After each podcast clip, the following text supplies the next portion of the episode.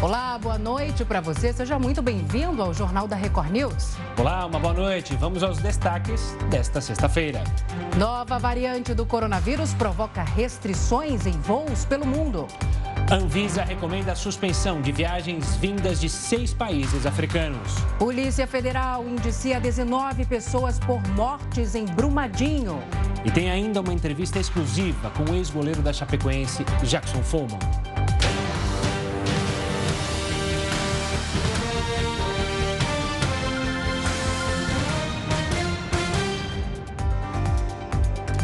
A Organização Mundial da Saúde declarou como variante de preocupação a nova cepa do coronavírus detectada na África do Sul. O nome popular passa a ser Omicron, baseado no alfabeto grego. Os cientistas dizem que essa variante já tem pelo menos 50 mutações, mas ainda não se sabe se ela é mais transmissível ou mais letal. A própria OMS diz que vai precisar de semanas para compreender o comportamento da variante. É normal que isso aconteça o vírus RNA, ele sofre pressão das vacinas, sofre pressão do meio ambiente e do, e do ser humano. A resposta de defesa nossa faz uma pressão sobre ele e, a, e ele tenta sobreviver à defesa do nosso organismo. Até agora, foram mais de 80 casos registrados. Ao menos nove países, como Reino Unido, Itália e Alemanha, voltaram a proibir os voos de nações africanas para conter a propagação da nova cepa. No Brasil, a Anvisa recomendou a restrição de voos vindos da África do Sul e de outros cinco países africanos. A recomendação para o governo federal é restringir a entrada de estrangeiros vindos de países como África do Sul, Namíbia e Zimbábue, além da adoção de quarentena para brasileiros. A medida ainda não tem prazo para ser adotada, mas demonstra a preocupação da agência com a nova variante. E isso é bem prudente, né? É melhor a gente evitar agora, enquanto a gente não sabe ainda para onde vai essa história dessa nova variante, do que depois é, ficar lamentando pelo que pode acontecer. Né? Então eu acho que é bem prudente sim criar um sistema mais rígido na hora de receber pessoas da África do Sul. Olha, o Brasil ainda não tem registro da nova cepa, mas para a Anvisa, a nova variante já pode estar sim no país. Quem tem as informações para a gente é o repórter Matheus Escavazini, direto de Brasília. A gente vai conversar agora com ele. Oi, Matheus. Boa noite para você. Boa noite, Salsi, Gustavo. De acordo com o presidente da Anvisa, Antônio Barra Torres, não dá para dizer categoricamente que ela não está só no Brasil, como em qualquer lugar no mundo. A recomendação da Anvisa, da Anvisa é suspender o desembarque de passageiros vindos de seis países africanos. A medida ainda depende de uma decisão do governo. Mais cedo em Brasília, o presidente Jair Bolsonaro afirmou que não vai fechar os aeroportos. Mais tarde, no Rio de Janeiro, disse que vai tomar medidas racionais contra a nova variante. Para Bolsonaro, nem o Brasil e nem o mundo aguentam um novo lockdown. Já o Ministério da Saúde emitiu alerta de risco para a nova variante. A nota aponta que Itália, Alemanha e Reino Unido já começaram a adotar medidas de restrição de trânsito de viajantes. Apesar dessa recomendação, a Anvisa afirmou que a decisão final é do governo por meio de uma portaria editada conjuntamente pela Casa Civil, Ministério da Saúde, Ministério Ministério da Infraestrutura e Ministério da Justiça. Salce Gustavo. Tá certo, Matheus. Obrigado, Matheus. Muito obrigada pelas informações. Olha, a Anvisa também recebeu hoje o pedido de uso emergencial de um medicamento para a Covid chamado Molnupiravir. O comprimido é um antiviral de uso oral e, segundo a fabricante, a MSD, os estudos demonstram que, se tomado no início dos sintomas, ele pode reduzir de forma significativa os casos de hospitalização e mortes. O resultado do pedido sai em 30 dias. 19 funcionários das empresas Vale e Tuvsud foram indiciados pelos homicídios no rompimento da barragem em Brumadinho em janeiro de 2019. A conclusão do inquérito é resultado de uma segunda fase da investigação realizada pela Polícia Federal. Os profissionais entre diretores, gerentes, engenheiros e consultores devem responder por homicídio com dolo eventual quando se assume o risco de matar, duplamente qualificado. Além disso, todos os funcionários, além das empresas, foram indiciados por crimes ambientais. Agora, cabe ao Ministério Público Federal prosseguir com a denúncia. O corpo encontrado no mar, na região de Ubatuba, é do piloto do avião que caiu com três pessoas a bordo. A família reconheceu o corpo de Gustavo Carneiro, de 27 anos. O bimotor caiu no mar na quarta-feira, quando seguia para o Rio de Janeiro. Algumas peças do avião foram encontradas pela FAB. O copiloto e um passageiro seguem desaparecidos. Em visita a São Paulo, pré-candidato a presidente da República pelo Podemos, Sérgio Moro, afirmou que a corrupção continua sendo uma de suas principais bandeiras. Vamos agora, então. Moro se tornou conhecido pela atuação como juiz da Operação Lava Jato. Essa é uma pauta que eu não abandono, faz parte do meu DNA, né? integridade, honestidade e combate à corrupção. Então, esse é um compromisso fundamental. Em visita à Record TV, o pré-candidato se encontrou com o CEO do Grupo Record, Marcos Vinícius Vieira. E também se disse preocupado com uma possível crise econômica ainda maior no ano que vem. Inflação, falta de emprego, perda de salário da população, uma provável recessão do ano que vem. Então, eu digo assim: vamos fazer algo diferente, vamos fazer um projeto baseado em princípios e valores e a gente vai né, para o mundo político apresentando esse projeto. E eu tenho certeza que a gente vai ter muita adesão. O SDB vai retomar amanhã a votação de filiados para a escolha do pré-candidato do partido a presidente da República. A votação será toda feita por um aplicativo desenvolvido pelo próprio PSDB. A escolha deveria ter sido feita no fim de semana passado, mas uma falha técnica do aplicativo fornecido por uma empresa contratada impediu o andamento das prévias. A votação termina às 5 horas da tarde e o anúncio do vencedor está previsto para as 8 da noite em Brasília. Confiança da indústria brasileira recua em novembro. O Jornal da Record News volta já com esse e outros assuntos. O Jornal da Record News já está de volta. E olha, o Brasil tem mais de 14 milhões de desempregados. Muitas pessoas estão buscando trabalho em outros países. Mas você já imaginou como é o processo para trabalhar fora do Brasil? Sobre isso a gente conversa agora com Eduardo Santos, consultor de imigração do Canadá. Boa noite, Eduardo. Obrigado pela participação aqui conosco. É muito difícil fazer essa transição, ou seja, mudar de país de maneira obviamente legal?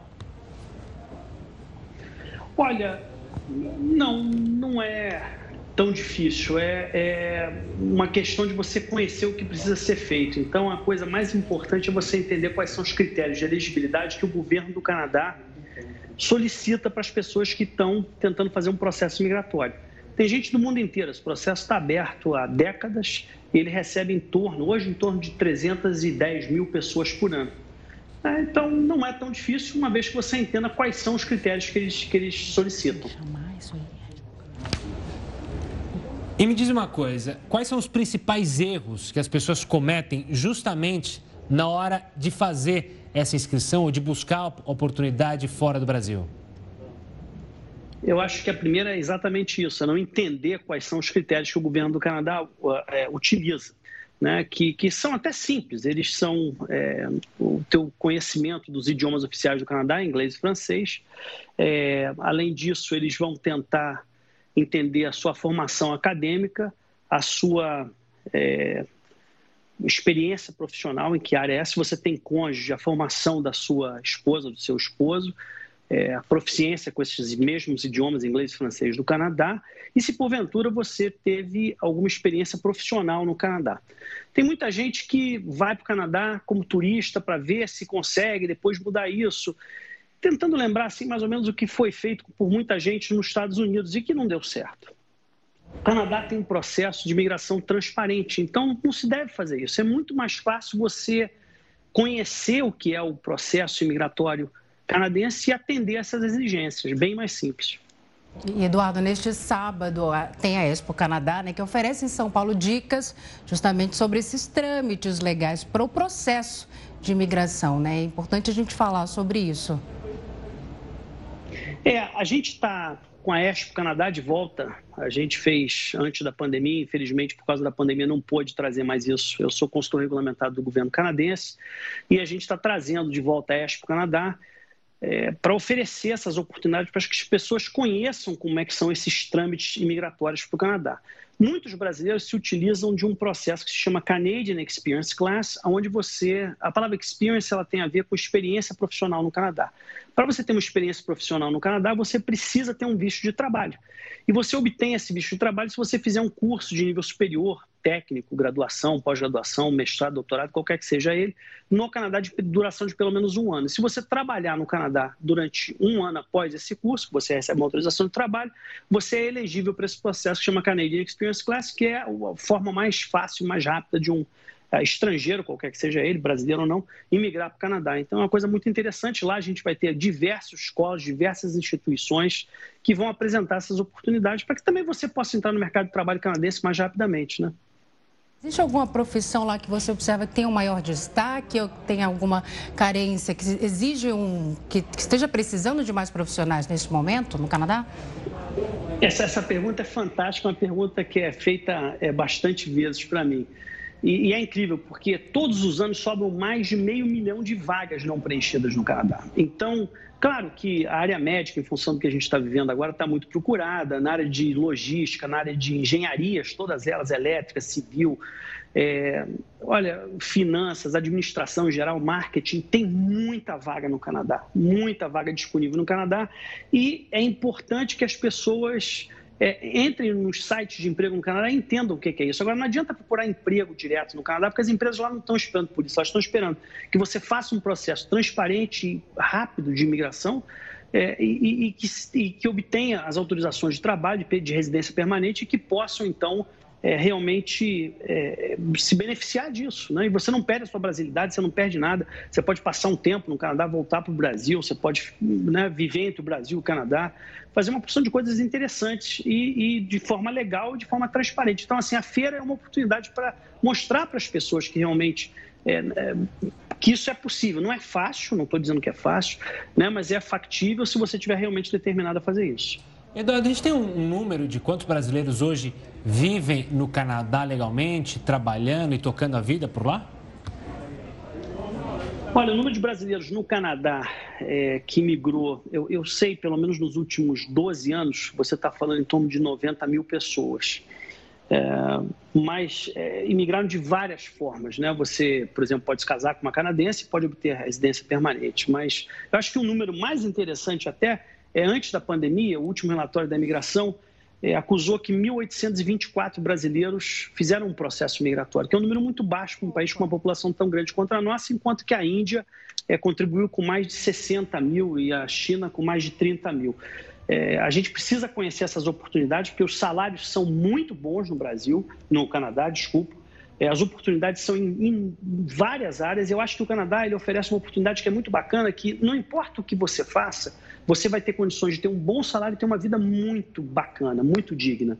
Né? É lógico que o Canadá tem lá suas mazelas, é frio, né? a comida não é tão boa quanto aqui, você não tem família e tal, mas se você estiver ganhando bem, você pode viver entre os dois países, pode tirar férias e vir para cá numa situação muito melhor e resolve o problema do emprego, da empregabilidade e acho de que viver bem. Mas, assim, o número, infelizmente, o número de brasileiros é, ainda é baixo, eles não entenderam ainda essa oportunidade que está disponível.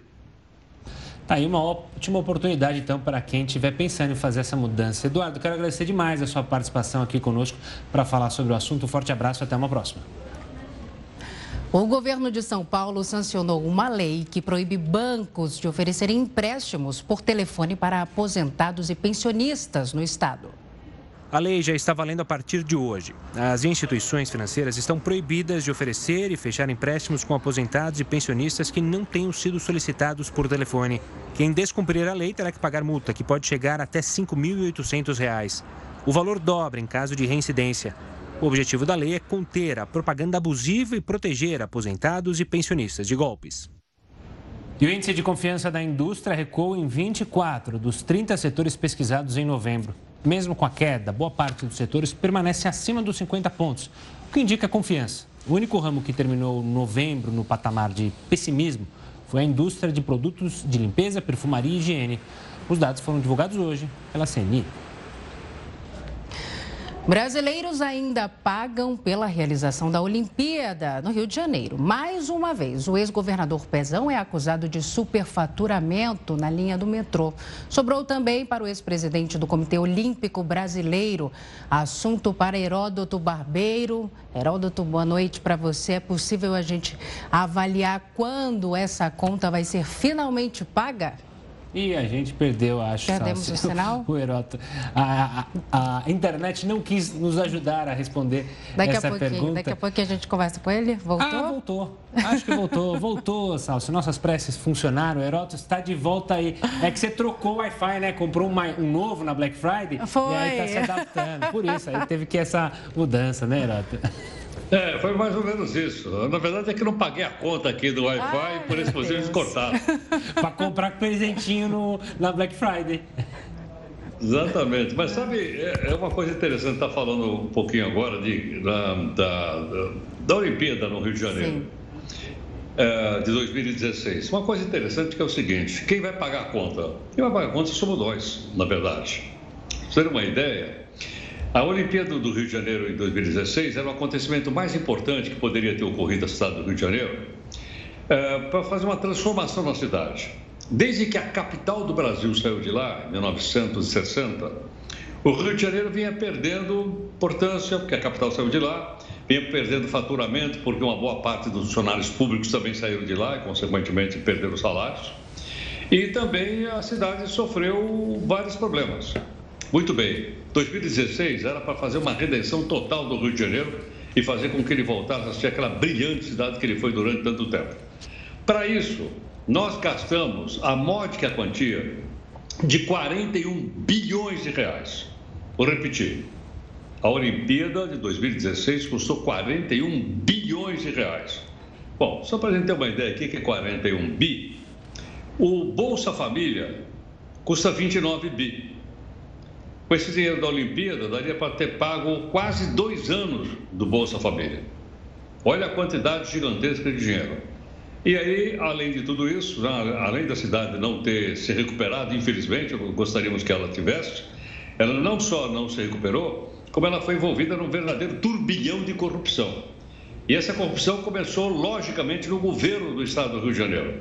Primeiro, o governador Sérgio Cabral, né, que tem 19, 19 condenações contra ele. E agora saiu mais uma. Ele pegou mais 10 anos de cadeia. Somar tudo vai dar mais de 200 anos.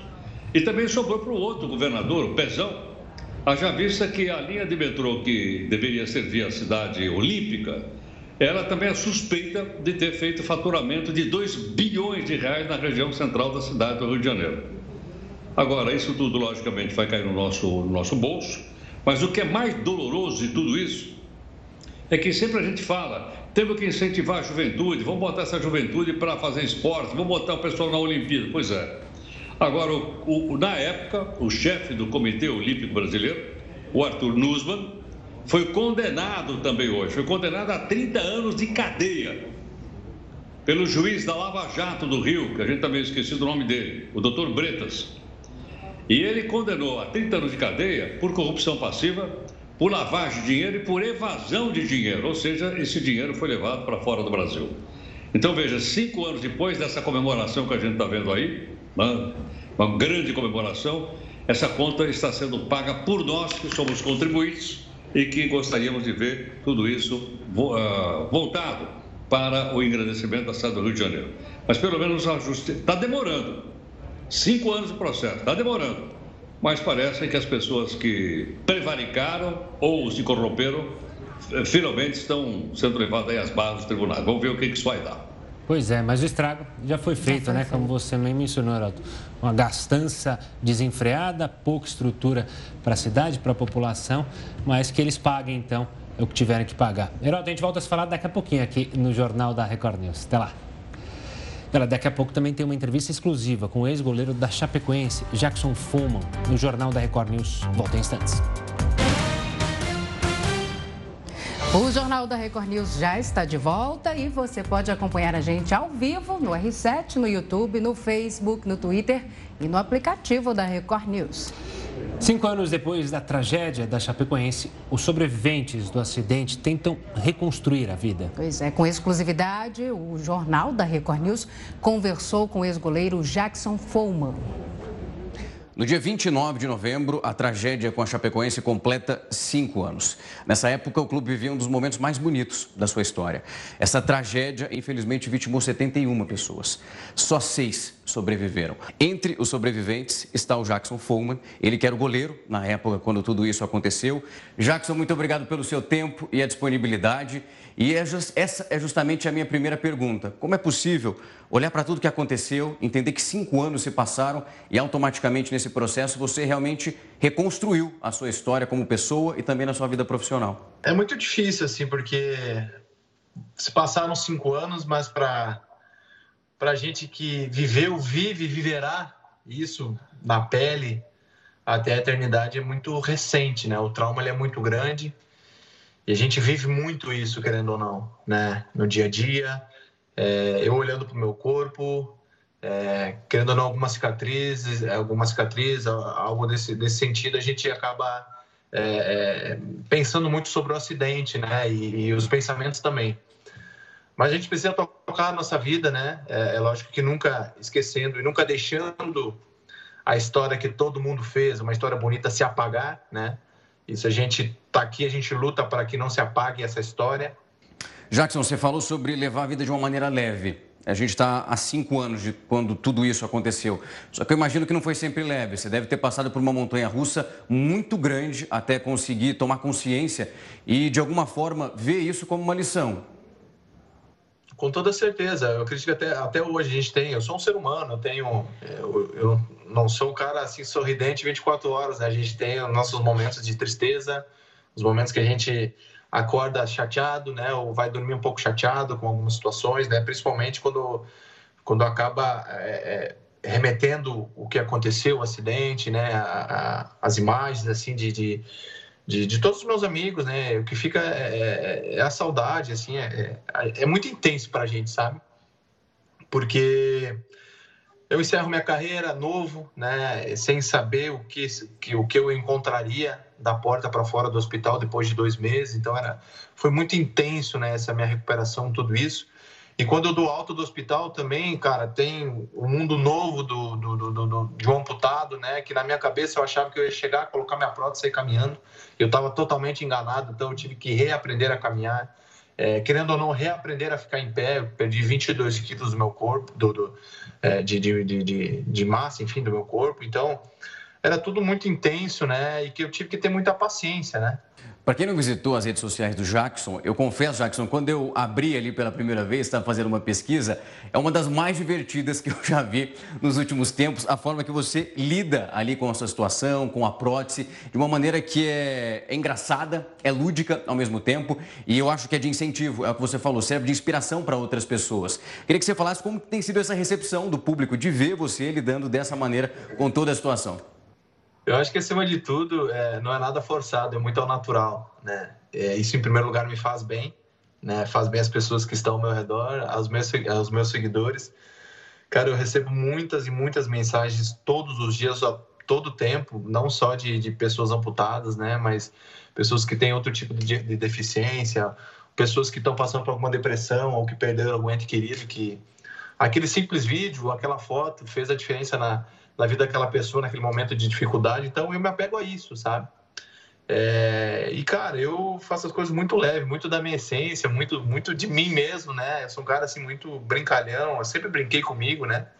E para quem não sabe, Jackson também canta. Eu tava ali ah, rodeando pelo YouTube, tem violão, tem voz, tem turnê, tem CD vindo por aí. É, meu CD já tá pronto, né? Eu, meu primeiro EP gravado com cinco músicas, é, três músicas inéditas e duas músicas regravadas. Uma tem a participação do César Menotti, que já foi lançada. Vamos lançar agora uma com o Guilherme Santiago, que são grandes amigos também. E, cara, assim, a, a música sempre, sempre esteve do meu lado, né? Sempre me acompanhou. E todos os clubes que eu passei, eu sempre levei meu violão, né? Então, a música, ela realmente ela transforma vidas. E no momento que eu mais precisei na UTI, ela transformou minha vida, né? Músicas, poxa, várias músicas minha esposa colocava para eu escutar. E aí ia me acalmando E para quem me conhece há mais tempo, sabe que eu sempre tive esse sonho de, de, de, da música e da bola, né? E aí o futebol veio a oportunidade mais cedo, né? E aí fui, mas nunca deixando o violão de lado, sempre com o violão me acompanhando. Aí aconteceu tudo o que aconteceu, que todo mundo sabe. E aí outras oportunidades surgiram através da música, né? Que eu abracei com os dentes. E eu estou muito feliz com esses nossos, nossos novos projetos, né? Da música. Jackson, para a gente finalizar, eu, será que vou ser ousado demais se eu pedir para você cantar só um pedacinho dessa música para a gente encerrar? Vai, só uma palhinha? Então vou cantar um refrãozinho, um pedacinho, que é mais ou menos assim. Vem, meu amor, veste um sorriso, aquele vestido de flor. Então vem, meu amor, eu nunca mais te deixo no retrovisor. Oh, oh, oh, voltei pro nosso cantinho de amor. Oh,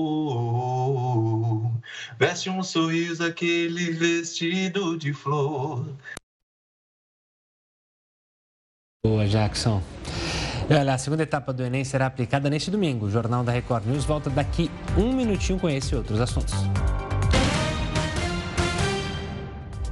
O Jornal da Record News já está de volta para falar que a segunda etapa do Enem será aplicada neste domingo. Mais de 2 milhões de estudantes fizeram a primeira prova. Agora serão 90 questões de matemática, química, física e biologia.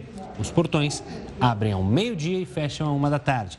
Tem que levar documento original com foto cartão de inscrição e caneta preta. O uso de máscara segue obrigatório. Hoje é dia de Black Friday. Em várias capitais do país, os consumidores fizeram filas para esperar as promoções. Mas muita gente optou por fazer compras pela internet. de ofertas, existem criminosos que se aproveitam para aplicar golpes o Procon de São Paulo orienta os consumidores a tomar cuidado com os boletos falsificados e ainda com as páginas falsas na internet. Uma pesquisa apontou que 86% dos consumidores querem usar as promoções da Black Friday para os presentes de Natal. Os itens mais desejados são celulares, eletroeletrônicos, roupas e calçados. E nesta Black Friday, uma oferta que chama a atenção. O botijão de gás, que acumula alta de 45%, está sendo oferecido com até 30 reais de desconto. Pois é, mas nem tudo são flores, ou melhor, ofertas nesta Black Friday. Protestos em vários continentes e greves contra a Amazon, a gigante do setor. No Brasil, o sistema tributário também prejudica a baixa de preços. Assunto para ele. Heroto Barbeiro, se é uma promoção, como justificar então esses movimentos que acontecem durante a Black Friday, hein? Acontecem coisas incríveis. Eu até hoje fui na, na região central de São Paulo Estava de Black Friday. Sabe qual foi a pergunta que mais me fizeram lá? Qual?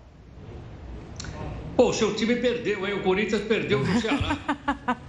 Mas pessoal chato, né? Falar de outra coisa, não precisava lembrar disso. Oh, gente. Eu falei, caramba, meu, eu tô aqui para falar de Black Friday. Mas sabe uma coisa que eu aprendi hoje, conversando com os comerciantes da região central? O pessoal conhece 25 de março, aquela área, eu ando muito por lá, eu estive lá. Eles disseram o seguinte: que a diferença entre a Black Friday brasileira e a Black Friday americana é que aqui os impostos são cobrados antes do caixa.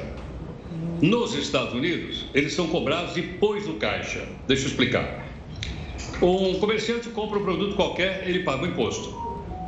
Muito bem. Se porventura ele faz uma promoção e o produto fica mais barato, ele não consegue reduzir o imposto que ele pagou.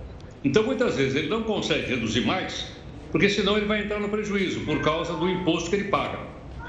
Nos Estados Unidos é diferente. O imposto lá é cobrado depois do caixa. Ou seja, se o comerciante está vendendo alguma coisa por 100 e ele baixou para 50, ele vai pagar imposto sobre 50. Se ele vender por 20, ele vai pagar o imposto sobre 20 e assim sucessivamente. Então, essa é a primeira diferença entre o Black Friday de lá e o daqui. Agora, o que, que aconteceu? Uh, isso mexeu também, o Black Friday, mexeu muito com o ânimo das pessoas que estão preocupadas com o aquecimento global, preocupadas com uh, um consumismo exagerado.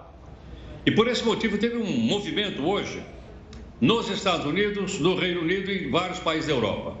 Sindicatos e ambientalistas se reuniram e fizeram manifestações. Contra quem? Eles escolheram, logicamente, a empresa que mais vende pela internet a Amazon.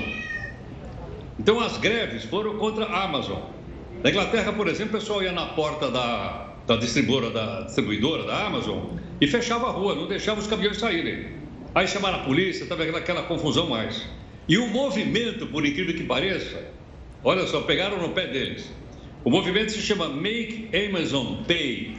Em outras palavras, faça a Amazon pagar.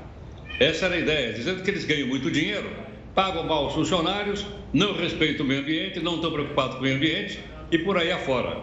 Então, esse movimento se espalhou por vários lugares da Europa, estou falando aqui da Inglaterra, mas no caso da Alemanha e da França, teve greve pesada também. Os funcionários lá foram chamados para sair da, do centro de distribuição da Amazon e não entregar mais aquele, aquela quantidade de produtos que foi encomendado.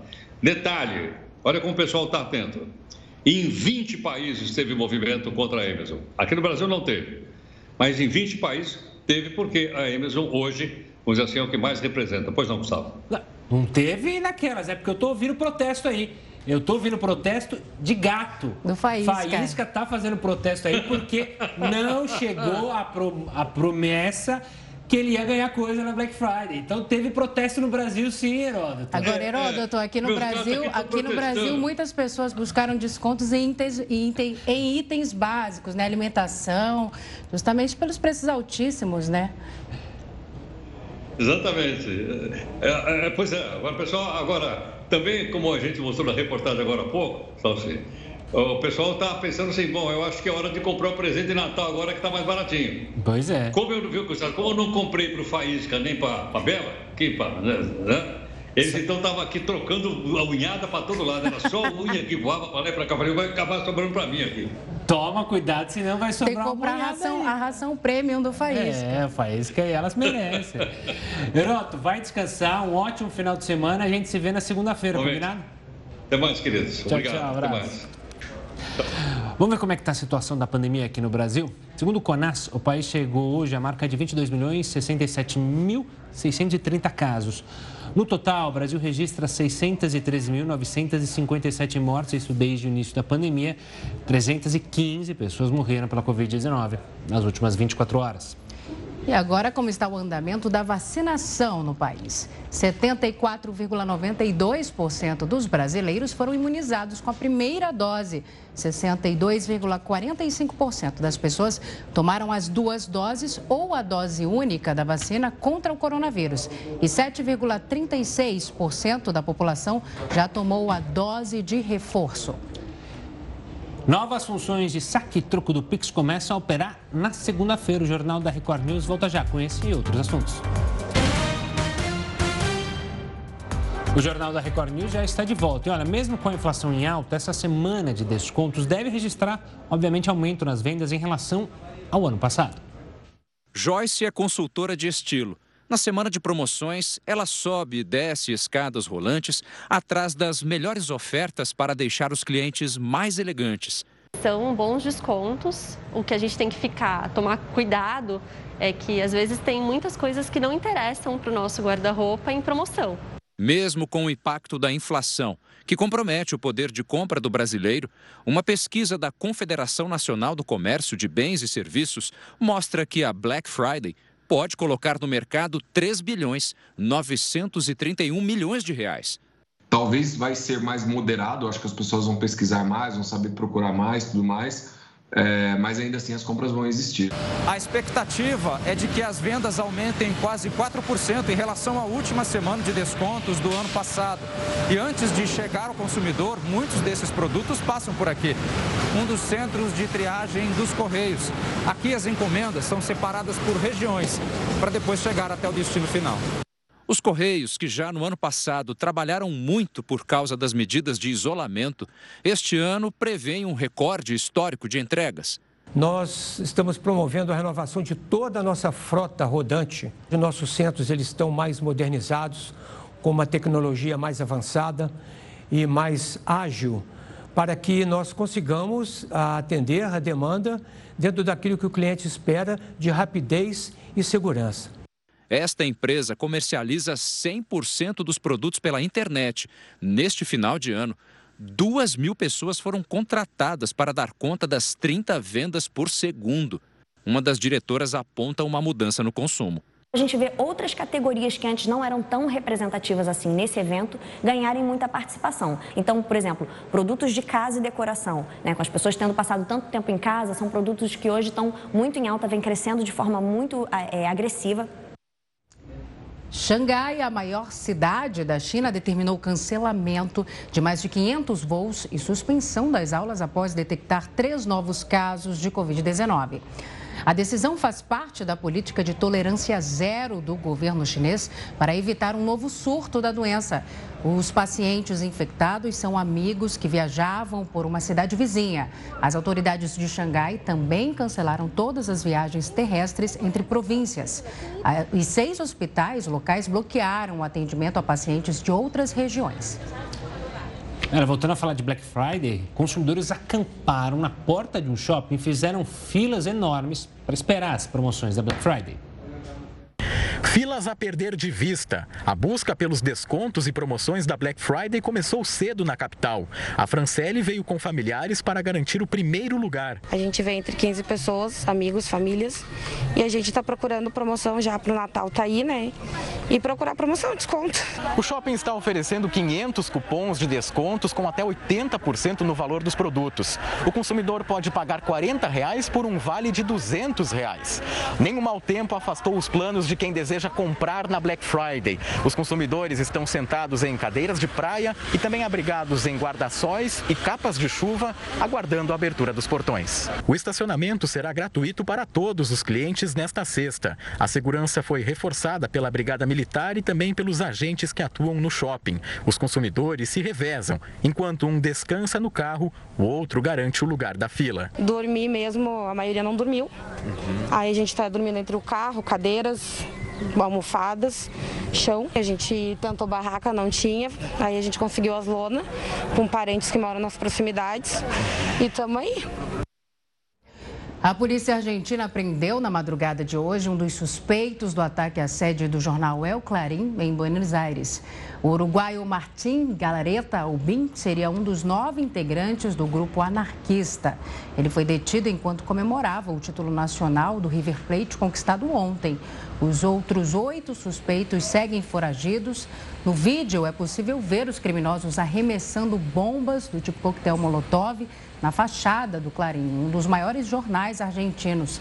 A motivação seria política. Ainda no cenário internacional, com o fechamento do aeroporto de La Palma, na Espanha, os moradores estão impedidos de receber atendimento médico. Os hospitais da ilha não têm capacidade para fazer um cateterismo, neurocirurgia e até o serviço de radioterapia. Sem a possibilidade de um transporte rápido, muitos pacientes ficam sem o atendimento de urgência e outros sofrem com a falta de tratamento para a prevenção de doenças graves.